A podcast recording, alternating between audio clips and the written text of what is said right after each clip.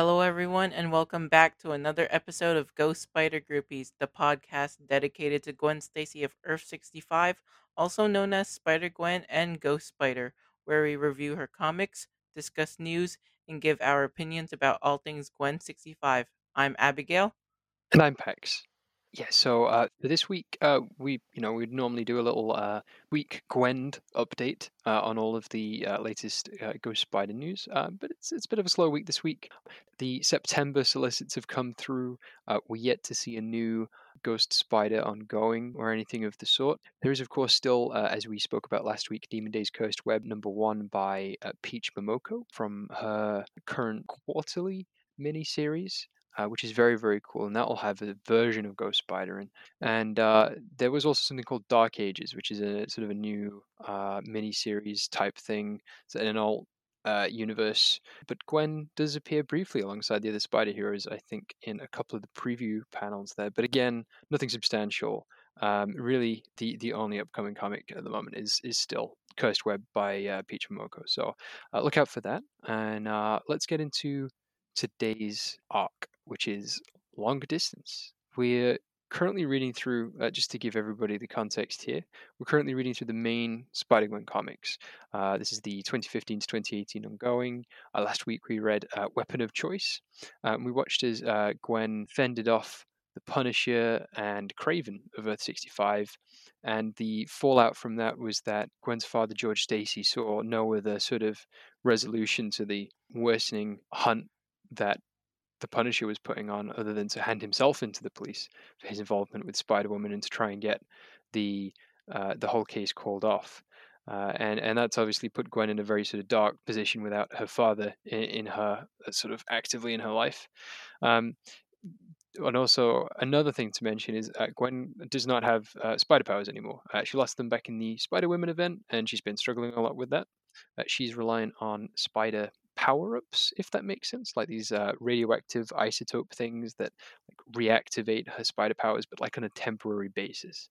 Um, and she needs uh, those to be Spider Woman, and she does not have many. Like we're talking, like you can count them on one hand. So um, we're now looking at this arc. So long distance uh, is sort of collected in a strange way. Like it includes a couple of annuals, and like the first one, which sort of feels like it's part of it, the Halloween issue is collected with Weapon of Choice. But um, just to confirm, we're reading issues of Spider Gwen number 13, number 14, and number 15. And these are three different holidays. We're looking at Halloween, Thanksgiving, and Christmas, uh, where Gwen sort of copes without her father present.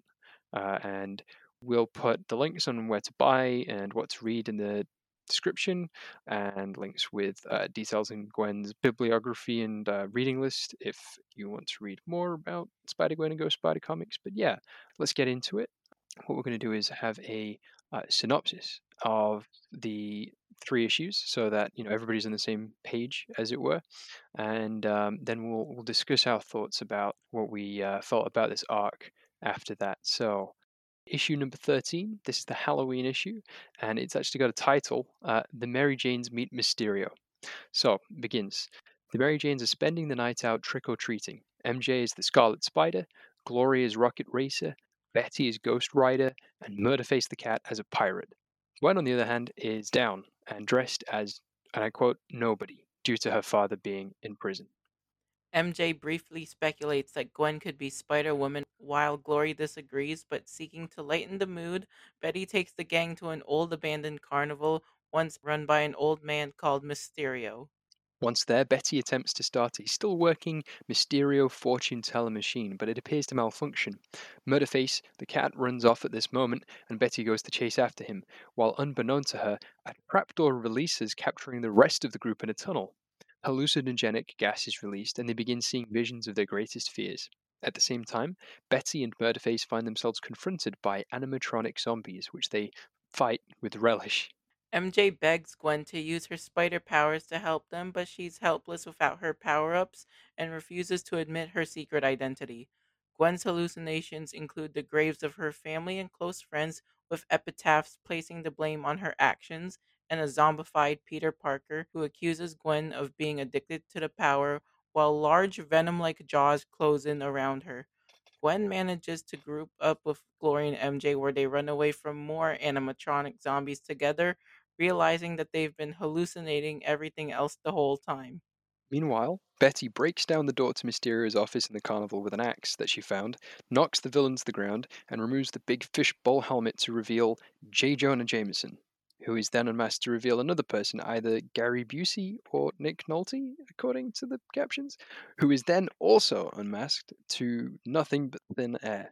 Mysterio is being operated remotely, like the zombies, and his identity remains secret. Betty promptly takes control of the carnival controls and destroys the zombies by making them self destruct, saving the gang. Betty goes to the dazed band and posits that they should spend next Halloween in the city, where the rent is far scarier than anything they found out there. Okay, and that's the Halloween issue. The next one, issue number 14, is Thanksgiving. Gwen and Matt Murdock attempt to convince George Stacy to make use of Murdock's legal services, but he may, remains belligerent that he wants to take his own course of action and speak his mind freely on the court stand. Outside, Murdoch insists that they will get through to George eventually. In the meantime, while Murdoch works on his plans, he demands that Gwen stop being Spider Woman.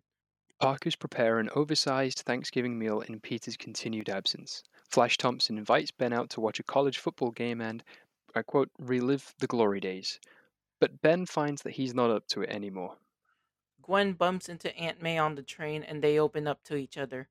May reveals that she knows Spider Woman's secret identity and forgives George, believing that Spider Woman can still grow to be a hero. However, the secret must continue to be kept from Ben as he is too broken-hearted to process any more grief over Peter. Jessica and Gerry Drew, along with Roger Gocking, visit Gwen for Thanksgiving. Jess expresses worry over Gwen's life outside of her work and secret identity, as she's not been able to reach out as much with her family taking priority. Gwen mulls this over and gives one of her so called dopey speeches, vowing to be thankful and focus on her life more. The Koala Commander attacks the Thanksgiving parade, cutting their meal short, and so Jess and Roger leave to go fight him. And the issue ends there, and we have our last issue, issue number 15, and this is the Christmas one. We have Matt Murdock dressed in a devil mask. He breaks into the shield cell where Cindy Moon, the deposed leader of the criminal organization Silk, is being held. The two supervillains kiss and form an alliance, with Murdock requesting in particular that he needs her signs in getting Spider Woman back in action. The Mary Janes play a Christmas gig, but a thief runs off with their tips, which were to pay for the rent and groceries.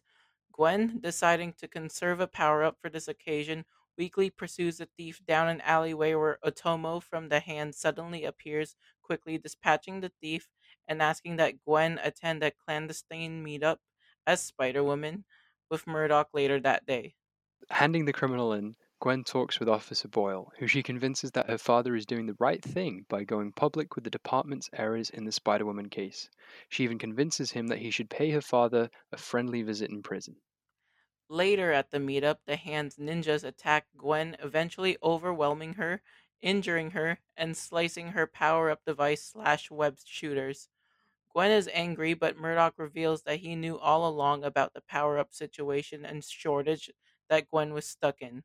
He procures a new batch of power ups for her to use, further revealing that he has an unlimited supply for her use, leaving a stunned Gwen to consider the possibilities.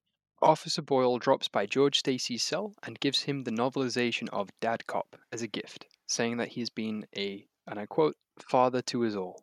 And that has been Long Distance, i.e., our holiday special for this episode.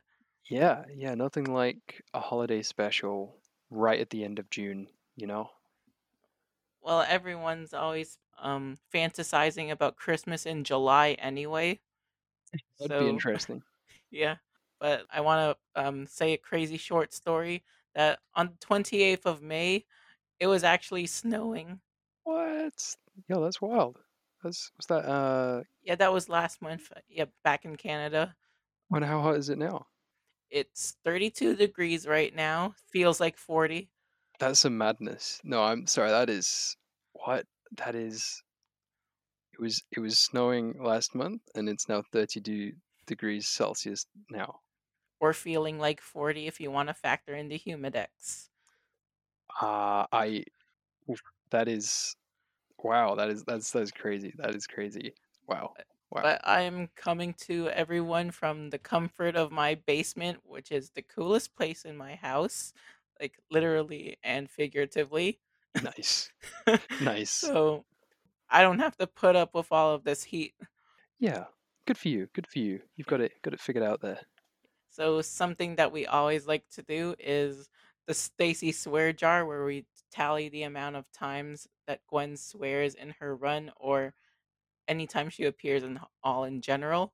So in long distance, she only swears twice and it's only in issue 15 and it's uh, about the time where the meetup is where before meeting Otomo and Murdoch, she was like, "Come on, pull it together. You're a New Yorker for fuck's sake." All right. And then when she was being attacked by the hand, well, being ambushed anyway, Yeah. she shouted, "What in the fuck was that?" Yeah. Yeah. Uh, she was not impressed in that scene. Like, in fact, like like you were you were saying, like with the with the temperature and things, like Gwen Gwen was like wrapped up in like extra winter clothes and stuff on top of her Spider Woman outfit there. Yeah, it, like you'd think that um like she'd be used to it living in New York for 19 years. Yeah. Yeah. I, is the climate similar in New York to where you are? New York is just right down the border because um my province Ontario and then New York it's just um it's just a 3-hour drive away to Buffalo. Oh, cool. So, yeah, it should be a similar uh, like unless if you factor in, you know, the humidity that Niagara Falls gives off. Oh, oh, okay. And uh, yeah, that must be a lot of yeah, interesting. Yeah, but I would imagine that New York climate is similar uh to Ontario climate. Well, Southern Ontario climate anyway. Right, right. Cool, cool. Yeah. So the total of the Stacy Swear jar as of long distance is $24. Wow. Okay. All right. Yeah. I mean, um, that's nearly a. I think it's nearly a swear an issue, maybe. Nearly. Oh, it's more than that. It's like, what am I saying? Like one and a half every issue, something. I'm not good at maths. I'm really not good at maths. like on average probably two swears an arc Okay. Okay. unless if she's r being really crabby. Yeah. Yeah. It definitely depends on Gwen's mood, and I think like struggling with the uh, temperatures there really uh, put her out quite a bit in that particular scene. Um, you get a real sense, I think, with like and the, the way they the way they do that whole scene with the um with the snow and the stuff, and uh, it, it looks cold, and they they do like, like dragon's breath and stuff for the characters. Yeah, it it um I don't envy that. I don't envy that. That But yeah, I think being in the cold is gonna make anyone a potty mouth. yeah for real.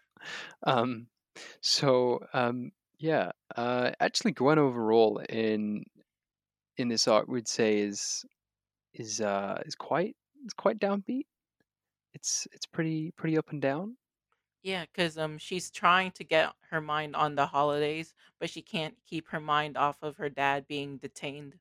Yeah, yeah, and um, it's compounded by the fact that um now she's she's got this limited supply of power ups, and Now, the the thing they don't really uh, they didn't really sort of reveal uh, in the last arc, but they do more explicitly point out here is um is that basically Gwen made this decision to team up with Kingpin and made this deal. Didn't tell Kingpin that she didn't have her full powers basically. So she's she's just got these power ups. So um in in theory.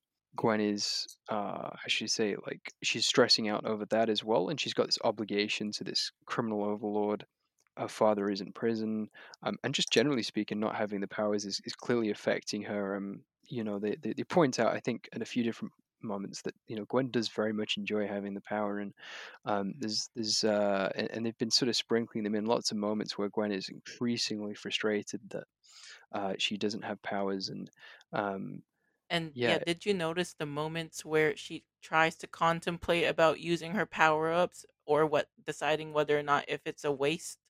Yeah, yeah, and she's got to take that into account. Like when she uses her power ups, she she yeah, she wants to be able to to get like um I don't know like a patrol out of them. I'd say like um like what she did with um that that that time she used uh, a power up back at the Dollar Dog versus the Punisher. She like goes out after that and she does um does a full patrol. Whereas like if if it's just for like one thing, you know, even if it's her rent money, it's still not it's still not worth it. Like it's got to be for being Spider Woman. It was not good enough to it, it wasn't good enough even in in that sort of a situation.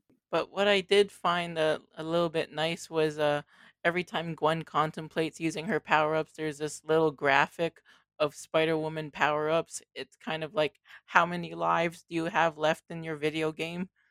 Yeah, yeah, it does feel very um yeah, it does feel super gamified almost the way they've the way they've done it and they've got um uh yeah, they're very it's very evocative of that and and like even the term power up itself is from is from video games, right? Yeah, Yeah. Super Mario. Yeah. Yeah, it's um yeah, that that was the sort of the vibe of the little retro graphics they used there and I, I like it when they bring that in because they do it they do a few things like that, I think. In this arc and the next one and the one after that that uh, that are pretty nifty. Um yeah, that's cool. That's cool. There's um there's a, there's there's a bit more like like wider implications around Gwen being powerless and the way that makes her feel and there's a darker edge to it. I think particularly when she confronts uh, the sort of uh, zombie hallucination of Peter Parker and he's you know he quite explicitly points out that like Gwen is addicted to the power and there's like this dark they do it as like this is dark reflection of Gwen that she sort of stares back at that is like enveloped by like a venom jaw. Is that right? Yep, there's no denying that that's Venom because, you know, it's all black, giant teeth. I'm not sure if. No, that's not a tongue. No, But yeah, no, and and they do the caption like um like venom with the black as opposed to white background. yeah, because um, the symbiote. All, whenever you read Venom's comics, the symbiote's voice it's always in the black box. Yeah, yeah. So um yeah, that's uh that's sort of an interesting direction for for things to go in, and I uh, look forward to talking about that more when it when it comes up. Um, but yeah, I think that's an interesting sort of uh look at it because because the direction that like Gwen is going in, it's like she's not you know she isn't working with Jessica Drew. Um, you know, you know, not necessarily, not necessarily her fault, but she has gone out of her way to work with Matt Murdock, and um, like the consequences of that, and and his motivations in trying to give her power and stuff isn't in a like a healthy or a constructive way. It's in a um, it's, it's it feels very manipulative, and it's it plays to Gwen's darker instincts, I, I, I suppose, if that makes sense. Yeah. Yeah pivoting a bit to talk about um, the sort of the Halloween one um, more generally with the with the costumes because I thought it was quite interesting. They had um they had different outfits for each of the the Mary Janes who were out trick or treating. Yeah, Mary Jane was dressed up as Scarlet Spider, but even though most of you are gonna think Ben Riley Scarlet Spider, her costume actually looks more similar to the MC2 reality that's uh, Mayday Parker slash Spider Girls reality. Um, the Scarlet Spider over there is Felicity Hardy, daughter of Flash Thompson and Felicia Hardy. Yeah, and um and I you know I have to wonder like if if MJ's dressing up as Scarlet Spider and Glory's dressing up as Rocket Racer and Betty's dressing up as Ghost Rider like does does that imply the like the actual existence of those characters like like they're being famous in the world of Earth 65? I feel like a Ghost Rider would probably be a definite because um I think there's always one in every universe. Yeah. I I thought that as well. And uh, Scarlet Spider is an interesting one because like I feel like due to the Because like uh, to our and that to our knowledge, Gwen was the first spider of Earth sixty five. Yeah, and I feel like they would have come up with all the totem stuff, but I, I don't know. Maybe it's a, maybe it's a pop culture thing. Maybe these characters exist within the pop culture of Earth sixty five, and that's why they're dressed up like them. Um, It's either it, it- that or they just made up their own costumes. or that, or they happen to come up with the same. Yeah. Okay. Yeah, Yeah. That's and um. And mm, I like to point out that do you notice that uh, Betty's jacket as Ghost Rider resembles Robbie Reyes's Ghost Rider costume? Yeah, hundred percent. Yeah, it's got that same sort of like square outline. Is that right? Yeah. Yeah, I, I I like that jacket. It's very cool. It's very cool. Um, yeah, and um, they get uh, they get a lot of characterizations in the Halloween issue. Particularly, um, one of the things which comes up here uh, for the first time is MJ's uh, suspecting that Gwen is Spider Woman, and like Glory not thinking that, and there's sort of being a bit of um, disagreement between the two over that. Uh, but but there's it, it goes very quickly from MJ just sort of speculating this to like directly going up to Gwen and asking that, you know, uh, Because yeah, it's like a you know MJ's like a Gwen help us, and then Gwen's like, what are you talking about? yeah, yeah. And the thing is, like, it's the worst timing possible as well because like Gwen really can't help them. Like, she doesn't have a power up device on her. It's like it's her web shooters, and um, there's no, yeah, she doesn't have those on there, so she actually can't power up or do anything. Um, and you know, uh, she doesn't even get as far as having to deny that she is Spider Woman or anything like that. Like, she's pretty helpless, all things considered, in in the Halloween issue. Yeah. Um, And I'd like to point out that MJ65 suspecting Gwen to be Spider Woman, this is kind of like in direct contrast to 616 MJ, where she knew that Peter was Spider Man all along. yeah, MJ's intuition is multiversal, apparently.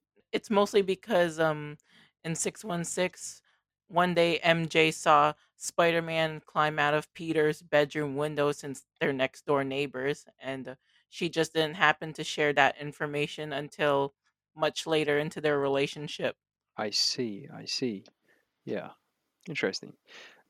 Yeah, and there's uh there's Glory here as well, who who is sort of not buying it, not buying these um claims that MJ is making. Like she calls Um, them crazy conspiracy shit.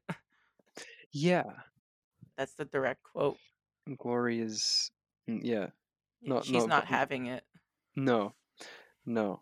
Um, although um, I I find that um, generally though, between the two of them, they are very concerned about about Gwen and, and wanting to make her um, feel a bit better. And it's nice how they sort of, in an indirect way, try and find something for Gwen to do, e- even if it does all go wrong. Um, I uh, yeah, I thought that was that was a nice touch. That's what best friends do. They're there for each other and they're supposed to Yeah, share each other's secrets, but at the same time, you know, best friends are supportive of each other. yeah, yeah. They're a nice little gang, I think, at, at this point anyway. Uh, you know, um, they've they've they've come far, I think, from maybe where they were like in the first arc. They feel Like a um little bit disjointed. Yeah, yeah, they're not as uh yeah, they they they're more they're more cohesive now, I think. And they they're more conscious of each other's situations than than they were starting out, which which I think would make sense because it, you know, it's at this point that like MJ becomes aware of like Gwen being potentially being Spider-Woman and, and such, so um, you know, it lines up.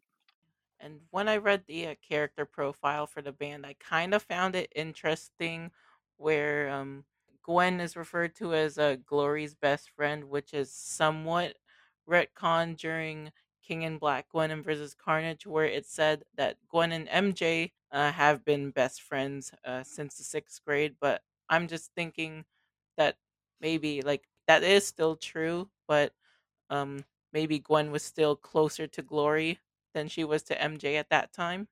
Yeah, I, I could see that. I don't think it like directly contradicts it, but yeah, I can see how um I can see how somebody would get that impression. I think my problem with like the character profiles is, you know, they're very, very cool and they're very like text heavy and and, and have lots of really interesting lore in them. Um, you know, writers aren't like, and even like the character profiles like Latour wrote earlier on, uh, he does go back on a couple of them in, in certain parts, and um, yeah, the there's so canonicity I think is Yeah, it's a bit uh, uh, up in the air to yeah put to put it that way.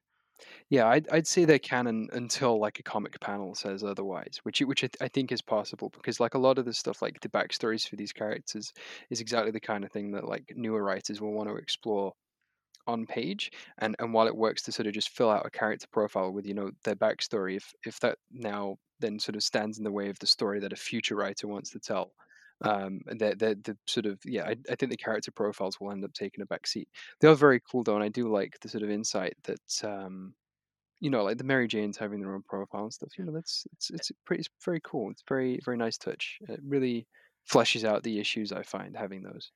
And uh, can we also talk about um how awesome Betty Brant is during Halloween? Yeah, yeah. Uh, Betty Brant is very much the band's wild card, and she is not phased whatsoever by what's going on. Like she doesn't get caught by the trapdoor. Uh, she bumps into the animatronic zombies and, and immediately just starts fighting them, like destroying them and stuff. All Um, texting Falcon at the same time. get texts Falcon about how she's fighting zombies and then breaks down the door to Mysterio's office, unmasks Mysterio. Yeah, she takes a page from The Shining with the axe and her face popping in with "Here's Betty." Yeah, yeah, she flips it. She flips it. She becomes the scary thing um, for the for the villain in this. And and yeah, that's a great panel. Like completely smashes down that door and and yeah, Betty saves the day here. and her fascination with darkness is also a very notable character trait because you know according to her character profile she was brought into the band after she hijacked the morning announcements with swedish death metal songs Yeah, yeah. Um, she's definitely and, and I think the way they've they've portrayed her in in the earlier flashback stuff, she's definitely mellowed out a bit. But but 100% that sort of like you say that dark streak um that, that Betty's got this sort of stuff is um i think it's probably like an inside joke too if you've ever seen those um uh, posts with how you are during um freshman year versus senior year where you turn out more scarier all right, okay.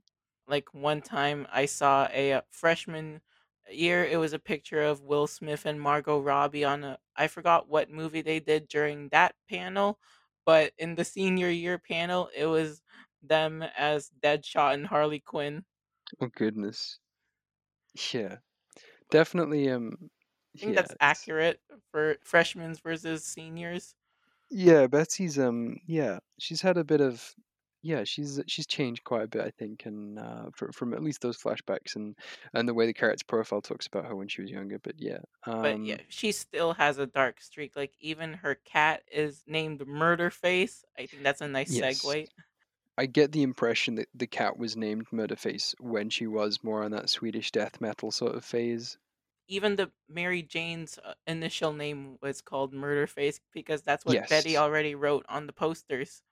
Yeah, so I, I I would imagine that around the same time then that they got the cat, uh, that, that Betty got the cat and, and decided to name the cat that um, once once the band was renamed at least. And according to the profile, Murderface might be a demon from hell summoned by Betty. Yeah, that was um yeah that was a real um they really just threw that in there in the character's profiles. Like I think that's a joke, but I wouldn't put that past Betty. Yeah, Mur- Murderface is um is super smart even as far as cats go. Like he runs about and he does stuff like quite quite intelligently. I, I love the panel where he's um he's staring down Mysterio up close while while Betty sort of stands in the background with with the with the axe and just the the whole um yeah like the dynamic as a sort of duo is really fun. I'm just wondering if he were to meet other Marvel cats like Chewie or Sleeper, what would happen? Yeah, I, I get the feeling they may be a bit above his weight class, but but I'm sure Murderface can match them in personality for sure. But I'm just thinking, um, if you were to own one of those three cats or like symbiotes, Flerken, whatever fancies you, would you want to keep Murderface, Chewie, or Sleeper? I think I think Murderface is would be the most fun to have as a cat, but with Sleeper you also have the option of the the whole symbiote stuff. So mm, may, maybe Sleeper, maybe. And um, what would be, be your reason for excluding Chewie Uh, from your equation? I feel like I wouldn't want to get on the bad side of Chewie. I I would feel like I'm treading on eggshells for sure. Um, yeah. I have to um confess that I do have a mild cat allergy, so I really can't keep Murderface around. Uh, I'm not sure how Flerkens if they give off allergies, but with the whole, you know, laying eggs and, you know, pocket dimension tentacles, mhm. I'm gonna have to go with Sleeper because um well, A, it's a symbiote, B, you know, it can take on any form of any animal I want, and C, I can bond with it if I choose to. True, true. And and you don't have symbiote allergies as well, so No, so but that's always a um bonus. should we go on a little bit of a detour and discuss whether we're dog or cat people to the audience? Sure. I mean, I think I'm more of a cat person, but yeah, I think I'm more of a cat person. They're uh, the lower maintenance, so yeah, definitely I think cats. and mostly because of my allergies. Um, speaking of allergies, you know, my sister is almost deathly allergic to cats, so we can't have a cat in the house. Oh, So we yeah, we can only have dogs. Cat cats are really getting set up in these um in in these choices uh we're, we're putting down here. Yeah. If we're gonna go into uh dogs, I'm just gonna pick out three of the most famous dogs I can think of in the Marvel U: Lockjaw, Lucky the Pizza Dog, and Bats. Which one would you want to have? I feel like Lockjaw, but to be fair, I haven't read as much with the other two in. Lucky the Pizza Dog is um Kate's dog, and the Bats is Doctor Strange's dog. Yes, I think you've seen him most recently in Black Cat's King in Black tie-in. Yeah, I remember seeing some of those panels, and I I feel like on utility alone, Lockjaw's ability to sort of teleport around would win against most dogs. Um, I, I I do think that Lockjaw would definitely be harder to feed and house. Um, yeah, Yeah, so I'm thinking I, I'd go with Bats because he's a ghost already, so I don't have to do much. Yeah, that's a good point. That's a Like good he point. doesn't need to eat, he doesn't need to sleep or drink, he just has to exist. Nice. I see. Yeah. So uh, I'm just trying to think what we can round out our thoughts about the Halloween issue are. Um, the art in this was was cool. I loved the uh the really big page with the theme park and the smoke and the right, like giant Mysterio in the background. Oh yeah, that that kind of gives me far from home vibes with the uh, nightmare sequence. Yeah, yeah. I think they're um I think they're trying to emulate like uh old uh horror movie type posters with the Night of the Living Dread over the sort of top of it with the title and stuff. So I think that's pretty cool. Um, it's very um, yeah, it it looks appropriate amount scary and wacky, I think, and I love that about Yeah. most of the art in this. Like the Halloween issue does not take itself seriously in the way that um Thanksgiving issue does. Definitely not in the way that the Christmas issue does. Um, it, it's it's very much having fun with the concept, like robot zombies and uh, you know, like a headless Mysterio. Trying to double down on the uh, scary and the humor. Yeah, yeah, and and uh, with with Betty just being this uh, force of nature and stuff, like it's um, it's it's crazy, and and even like they have this really strange moment where like they're unmasking uh, Mysterio, revealing J. Jonah Jameson, and then J. Jonah Jameson is just a rubber mask, and then it's I, I'm not really sure I get the joke too well. I, I presume it's because they look similar. Um, but Gary Busey and slash or possibly Nick Nolte is the next rubber mask. Yeah, because of um the art, you know, you can't really tell which one it is, and that's why it's a joke with Betty. She can, she even can't tell who it is. I see. I see. Yeah, and um, Betty pulls off the last mask there with uh, with Gary Busey and slash or Nick Nolte, and it's um it's just smoke trailing up the Mysterio body. So presumably it was just an animatronic, and um, and Mysterio is being controlled by I don't know, like an outside force. Like there's a laughter. So Probably the real Mysterio behind the scenes. yeah, yeah, and and and they and they don't they don't really come back around to this. Like they sort of leave that there. Um, so it's um it's an interesting one. Mysterio of Earth sixty five is yeah he's he's not he's he's uh he's one that needs picking up maybe um to sort of finish fleshing out a bit there. One more thing I liked about the art, did you notice how there were a lot of green and purples used for the coloring? Yeah, And that's kind of evocative of Mysterio's color scheme. Yeah, they use Mysterio's color scheme throughout. Yeah, that's that's great. Yeah, no, I love that. I love that. Um, I love the the panels with the spiders and the jaws closing in around um around Gwen, the evil Gwen anyway, with the with the red eyes and stuff. That looks great. And um, yeah, the the motion of all of that. And that's going to be something we're going to be diving into the next couple of arcs. Yes, we'll get to talk about that a lot. I'm looking forward to that. Um, yeah. So I think that's the that's the Halloween issue, and then there's the um It's the Thanksgiving issue, and and from here we uh they sort of drop the stuff with the Mary Janes, and we get um sort of back to stuff with the mentors in Gwen's life um show up at once.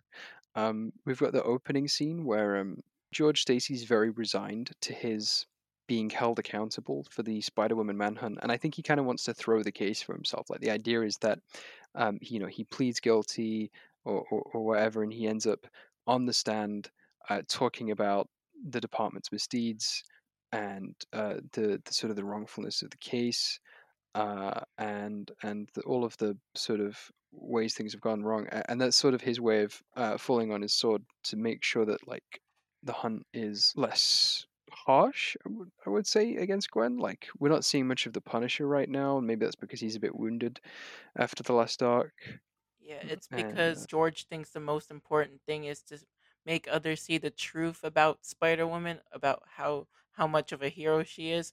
To which Murdock responds is, and this is the direct quote: "Who gives a flying squirrel shit about the truth?"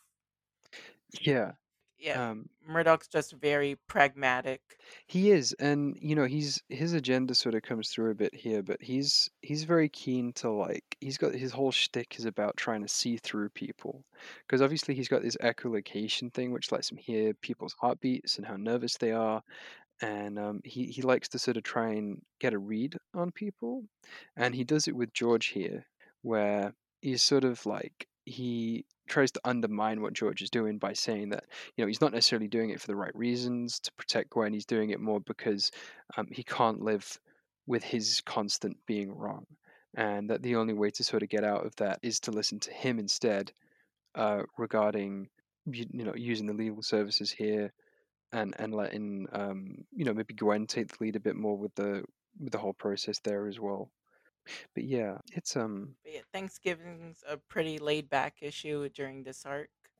Yeah, no, I, d- I don't. th- There's uh, yeah, there's no fights, no no fights to really say. I mean, there's obviously that bit with the koala commander, but it's more of like a cutaway, like they cut away from that fight. So yeah, But did you it's notice that giant Captain America balloon at the Macy's Thanksgiving parade? oh yeah, I love that. That looks great, and um, it it fits well with the with the sort of universe they're building there and the sort of icon that like Earth 65 Cap is. Like she's very much um embedded within like she's on the money apparently is that, is that right she's here on the float um she's you know actively working for shield and stuff um And and so yeah i think that makes sense and I'd um also like to point out that one other balloon during Koala Commander's attack is Spider Ham. really oh that's wild wonder if he made an impact somewhere then maybe he's uh maybe one of the times he came over and fought alongside gwen got him noticed Because yeah, so far, I'm to my knowledge, Ham has always been a hallucination of Gwen's. yeah uh he has always i guess but he has shown up in the annual he's he's teaming up with Gwen on a couple of occasions, and I Oh have yeah, to I imagine that remember that. Yeah, that one scene in the annual, but I'm not sure if that was on um his Earth or her Earth because they were fighting the Swinister Six.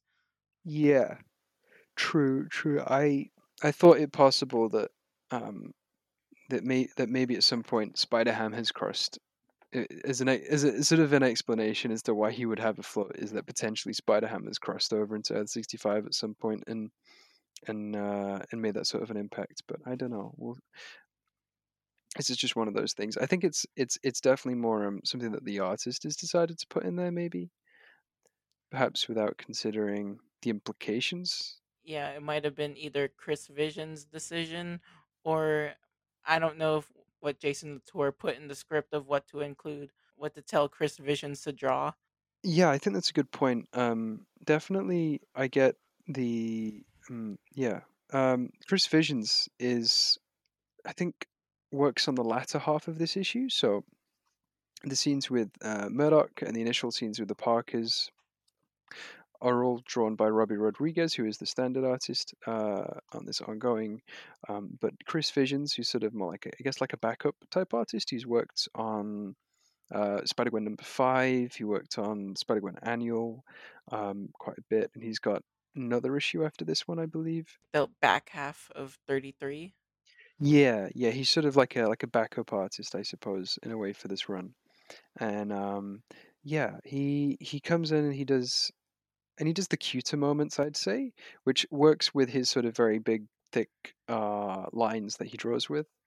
Um, so yeah, um, he does all of the scenes with the Drews, which are really nice. And yeah, Should we uh, trail back to the Parkers since that's where we're going next after Captain Stacy? yeah, I think um the the Parkers are used really interestingly because obviously um you know with Uncle Ben still still being alive and and without Peter um th- those two characters uh, feel very different and the the way that grief and trauma has uh, impacted them differently. Like Aunt May is, you know, she's obviously sad and you know, you know, grieves for Peter.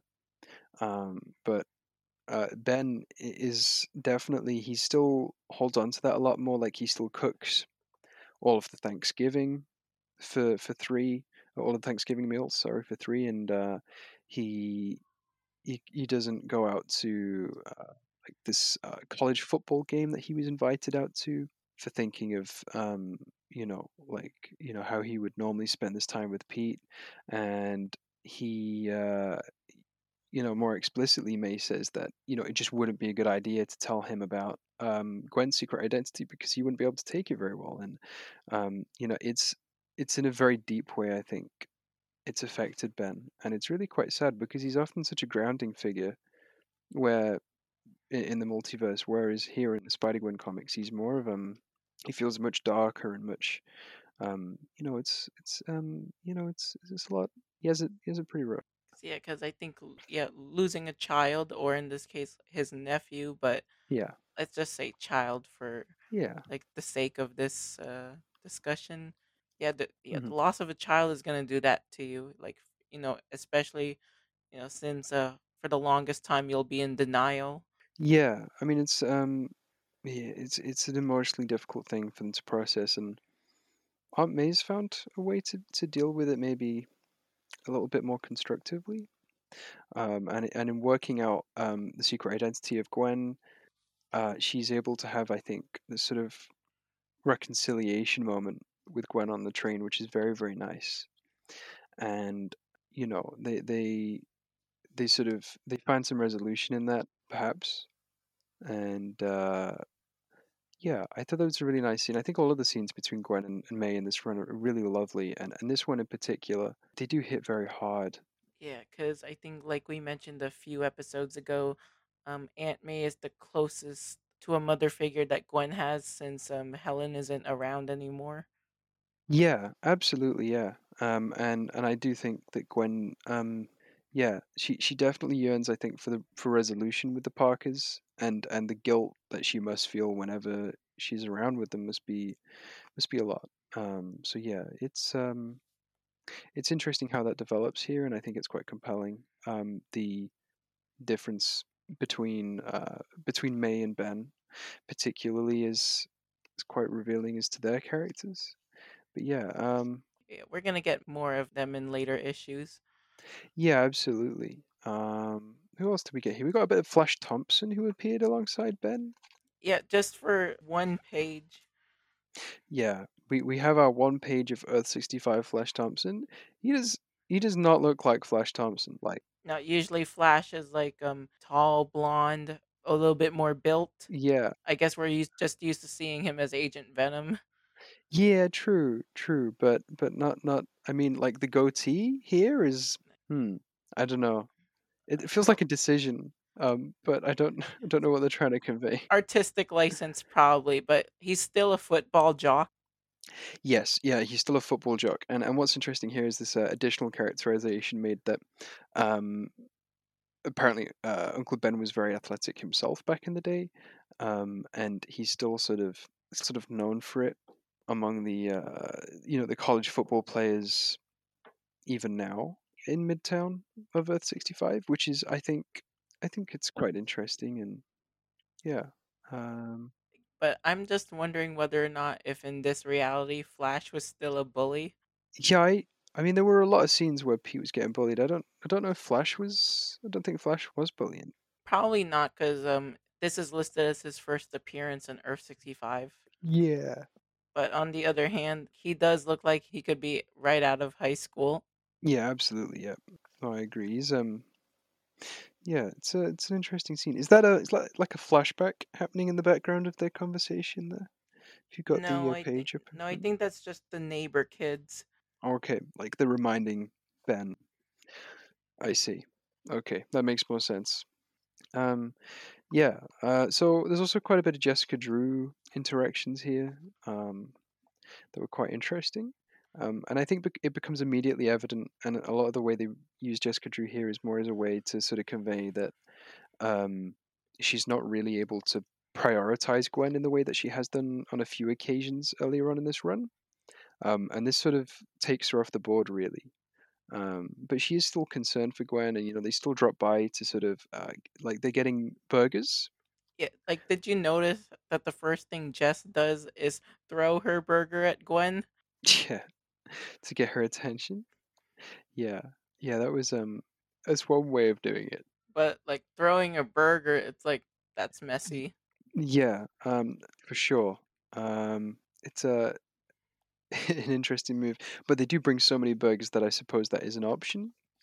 But Yeah, yeah, the because yeah, the uh, like the way it's drawn, there are a lot of burger wrappers on the table. Yeah, there's a lot. Yeah they're having like I was thinking about that, like how many burgers feasibly could an adult human eat before it was a bit much, and they're definitely pushing it. Although to be fair, they are superpowered. Yeah, and Jess just had a baby, so Yeah, uh, yeah, I guess, yeah. So um, yeah, they're uh, it's, it's they're actually a really nice sort of functional um family, the three of them, like Roger and Jess and, and Gerry. They're very um yeah, like it's uh at this point in the story, um in Spider Woman's story, Jess and uh Roger are not together. Like but but Roger is still uh spending a lot you know, he's still sort of like her um protege or at least I say protege, but more like um isn't he still Gerry's nanny or like more like a manny?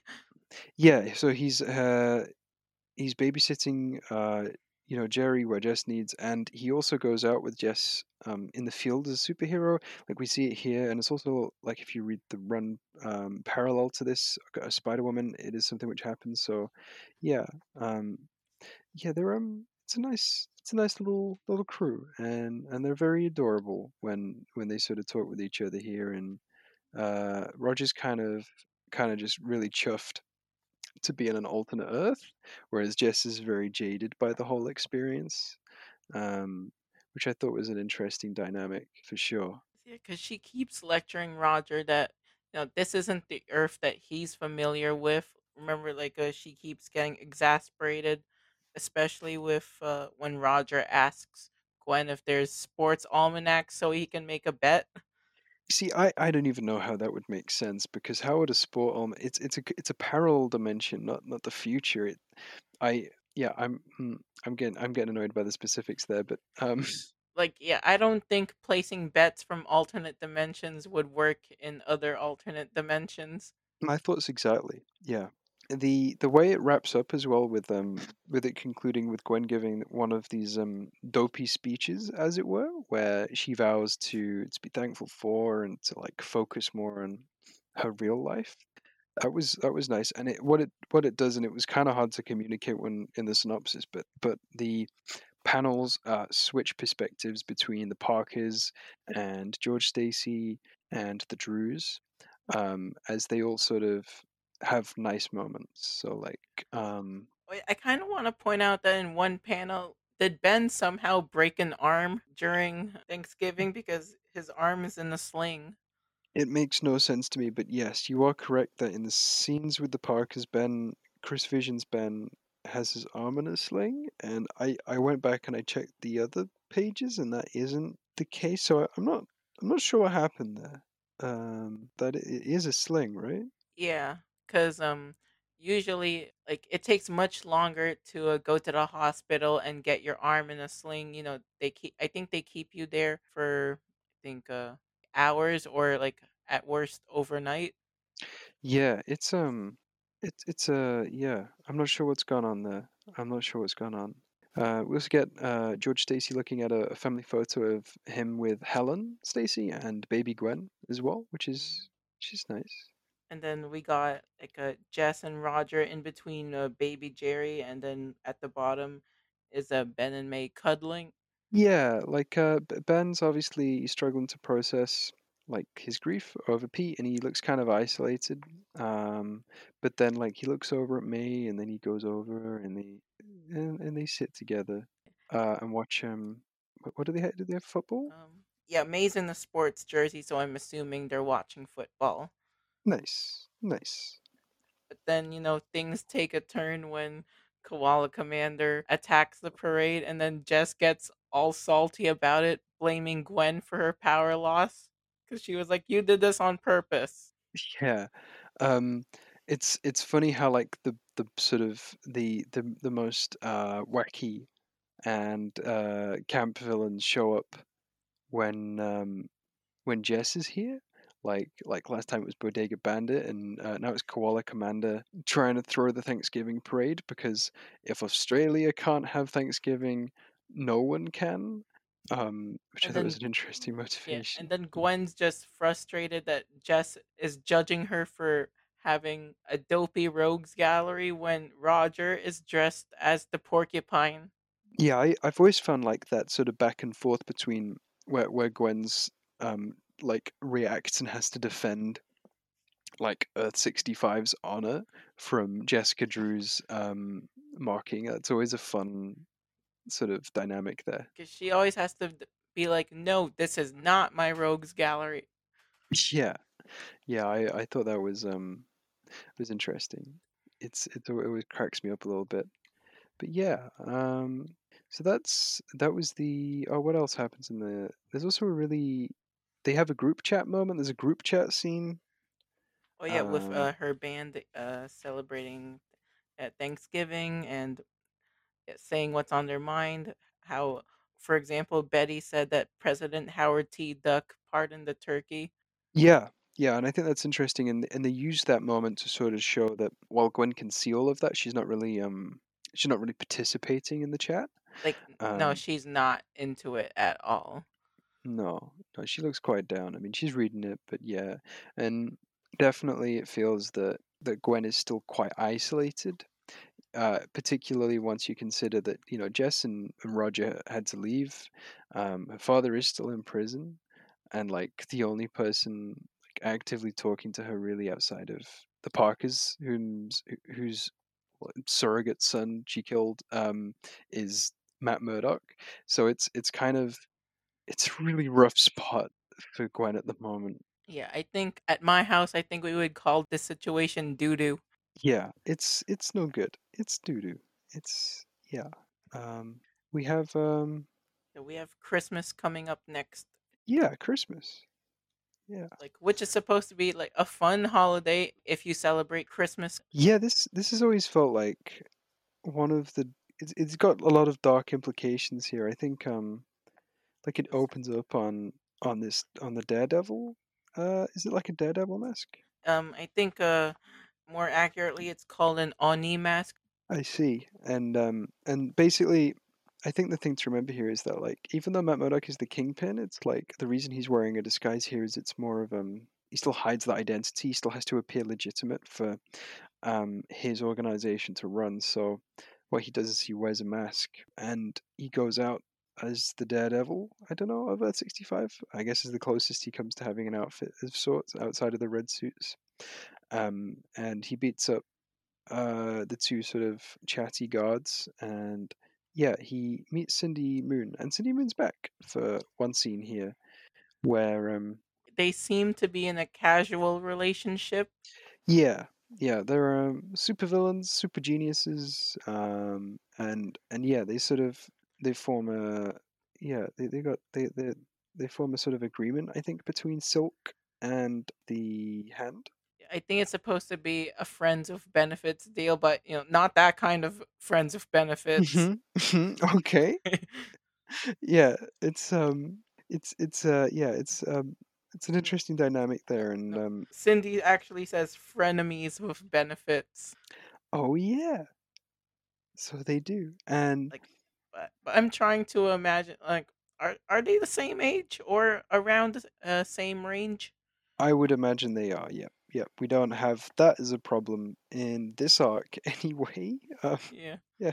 So, um, yeah, it's uh, yeah, yeah. Well, uh, so the Christmas issue is quite interesting because um, because of the whole uh situation there with with Cindy Moon essentially opening up the secret of the power ups to Murdock to give to Gwen, which he does quite freely, I'd say. Um, because yeah, she's got nothing left to do anymore. Thinking might as well just give it to my frenemy.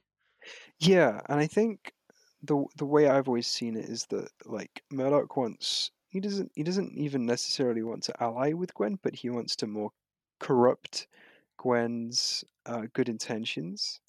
Um, and I think by by sort of especially by being the the arbiter of it and like the supplier uh he's he's sort of Yeah, he's allowing trying to to uh, sink her to his level. yeah yeah and, and clearly now um that sort of that mandate of not being Spider Woman is was a brief thing and it's now over and now uh, we're now looking at potentially Gwen being able to be Spider Woman again um in terms of fighting villains and stuff as opposed to not just dodging ninjas like she does for a good few pages here and she gets and she manages to to to to fend off a good chunk of them but but yeah they do overwhelm her eventually here it's um Because yeah, I think she get she endures a couple of slashes at her. yeah yeah Yeah, which would normally kill someone. Like even if she is, even though she is a little bit depowered. yeah i love the um and and you can sort of see how like even in the way they draw the motions and such of the character but like even like the caption there where it's like holy crap holy crap holy crap but it's all one word yeah, word that's like yeah that's that's that's hilarious and yeah um you do get this uh, general sense again it's not just in this fight scene but i think overall in this arc where gwen is very much overwhelmed and yeah. This lifeline is extended to her while she's you know she's cut up and her uh, power-ups have been kind of broken a bit um and you know matt murdock presents her with the way out and then just sort of walks off and he starts singing the whole um you know the santa carol song where he's like he knows if you've been good or bad um so be good for goodness sake he's singing Santa Claus is coming to town. yeah yeah and Yeah, I had to go through the whole song in my head to remember which one that was. oh right okay i truth be told i don't know them very well but um yeah Oh, in uh, fairness, I do have to go through the ABCs just to uh, locate the letter. yeah i i mean yeah i think i think i'm mo- yeah right there with you right there with you Yeah, it's like what letter comes after G, and then I'm thinking, gotta go through it again.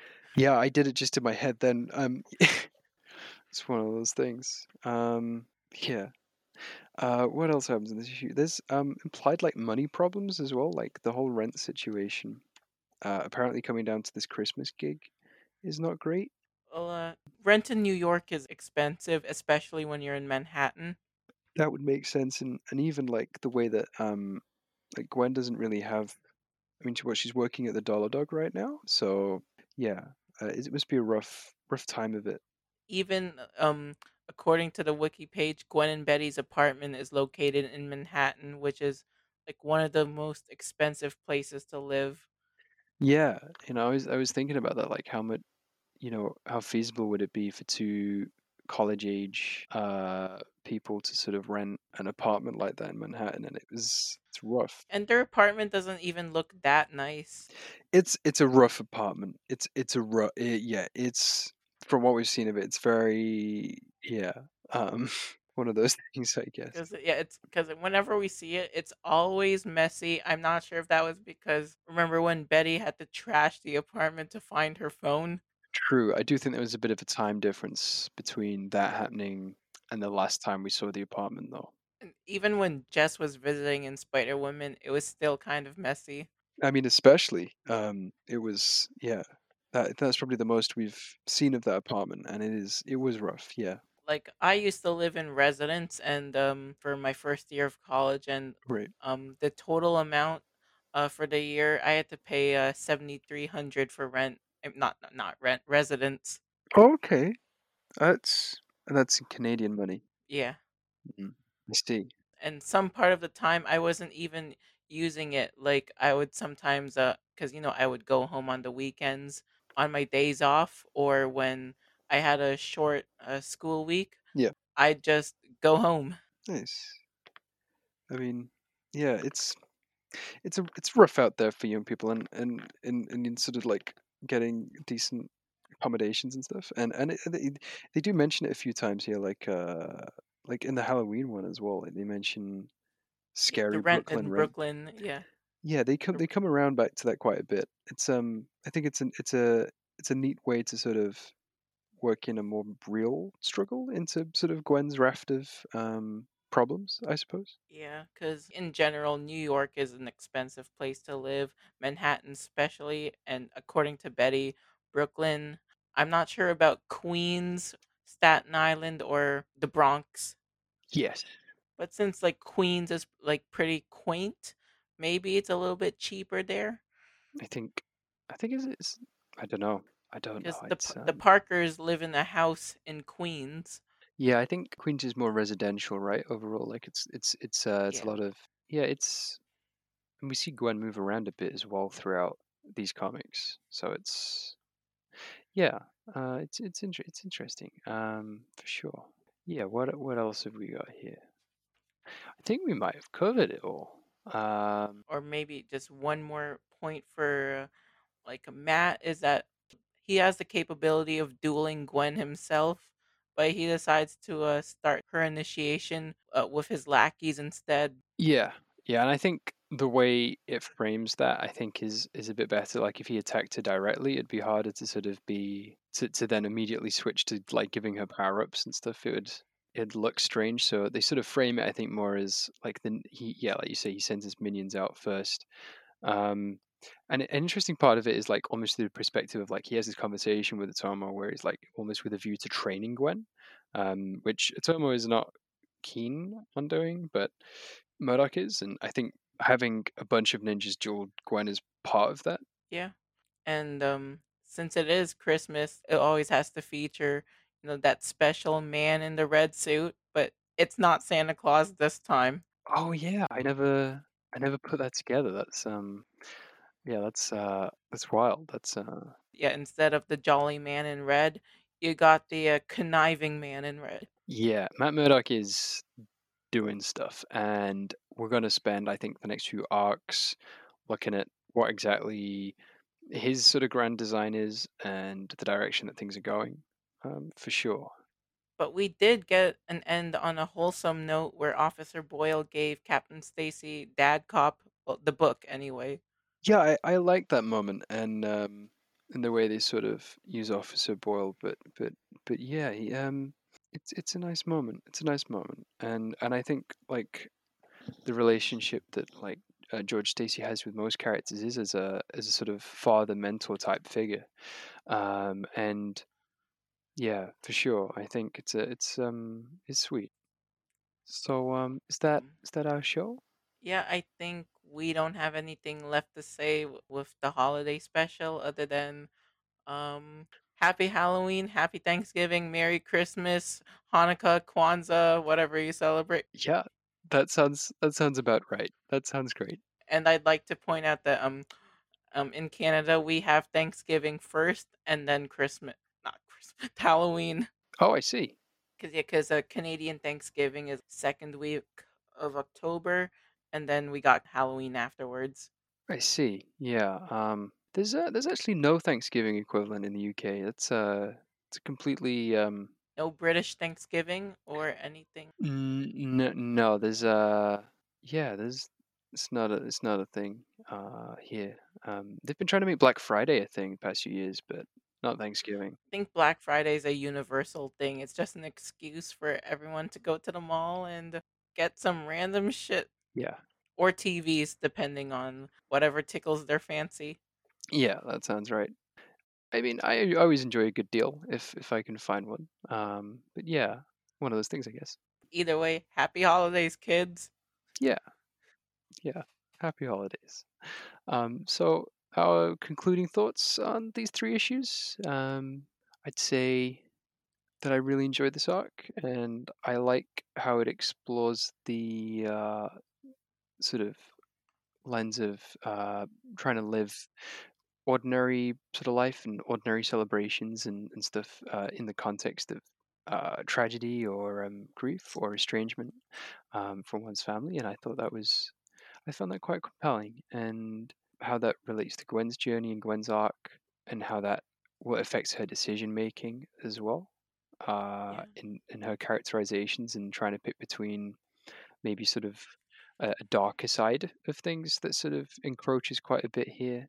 Uh, I found, you know, that's a really fun direction to take the character in, and I, I'm really looking forward to future arcs which explore that for sure. And yeah, I liked how this is just a uh, a step back for Gwen because you know she's reevaluating her situation right now, what to do with her power ups, and especially with um she's spending more time with her supporting cast during long distance because you know she she barely gets to spend any times with the Mary Janes when it's not a gig, and she gets a whole Halloween uh, with them to herself. And at least she got to celebrate Thanksgiving with some sort of family, like her Spider fam in the form of Jess. Yeah, And uh, even though Christmas was really dark for Gwen being attacked by ninjas and uh, uh, receiving a gift in the form of power ups, you know, it's setting up that dynamic for her and Matt Murdock down the line. Definitely. Yeah, and I think building that that dynamic up there is very very uh, crucial. I think to future arcs. Because, yeah, because you can sense the enmity boiling between them, but, you know, at the same time, Murdock's giving off this sort of shady mentor a vibe to Gwen. Yeah, definitely, definitely. Um, it's uh, it's interesting to see sort of how all those mentors conflict with each other here, um, for sure. And it, like within the text of the story and Gwen's internal conflicts, if that makes sense. Yeah, because it's always a battle between do you want to do what's right or do you want to get back what you lost? Mm, for sure. Does that make sense? Yeah, it's yeah, no, it's a- it's a it's a choice. Yeah, no, I, I get I get what you're saying. Yeah, no, hundred percent. It it is it is a like sort of that pivotal sort of decision making between like the wrong but easy choice and you know maybe the hard but uh but, but right choice. You know. Um, Because, yeah, because, yeah, it's like we could do it Matt's way or we could do it Captain Stacy's way. yeah, yeah. True, true, true, true, true, true. I I like that that dynamic that dichotomy between the different characters there. Yeah, and uh, it's going to be exciting to uh, read more about their dynamics down the line. Sure. Yeah, that's going to be good. Um, so yeah, um, do you want to talk a little bit about what we're doing next week? And You're closing out this week. Yep, that's right. Yep, it's me. Yep. So yeah, we are doing "Sitting in a Tree," uh, which is the crossover between Brian Michael Bendis's uh, Spider-Man run that he started in 2016 um, and did for a few years there. It's about Miles Morales, who is crossing over with Gwen here and the Spider-Gwen comic. Um, so it's it's a fairly long event. We're gonna go through those issues, and we're gonna go through that event and look at how uh, Earth 65 and Earth 616 and Earth 8 and a bunch of other Earths. Um, we're gonna see more of Silk. We're gonna see Earth 65 Scorpion, who is very different from what we know, and we'll even get um, some some characters that, that are cool, like uh, you know, like Ms. Marvel and Doctor Octopus. It's gonna be it's gonna be fun. It's gonna be maybe a bit more controversial than the previous arcs. There's definitely some iffy stuff um, with sitting in a tree um, that we're gonna have to talk about a bit. But um, yeah, That's only if you think too hard about it, I mean, but it is the elephant in the room. yeah, it's yeah. I'm I'm sure we'll discuss it when yeah when we get that But uh, yeah, one of those things, I guess. Um, so we'll put the links uh, in the description again, like we said earlier, for what to buy and where to read, uh, the reading list um, that we use for these comics, uh, the comiXology link. So you, well, I mean, if you want to buy it of comiXology, but also if you just want to know what uh, volumes we're reading from and what they look like, so you know where to buy it from, you know, either your local comic book store, or Marvel Unlimited, or uh, comic retailers or wherever. And also uh, send in your thoughts. Uh, email, Twitter. Uh, there's gonna be Reddit thread. Send us your thoughts, and we'll read them out in the show, and we'll uh, we'll discuss them. and uh, yeah, that'll that'll be good as well. Like you're reading along with us. It's uh, like a book club almost. So yeah, that'll be that'll be good. Our Twitter is at GS Groupies, and our email is ghostspidergroupies at gmail.com. Yeah, good save there. Thank you, Abigail. Yep. Um, so yeah, I've been I've been Pax. And I've been Abigail. It's been great. Thank you. Bye. Bye.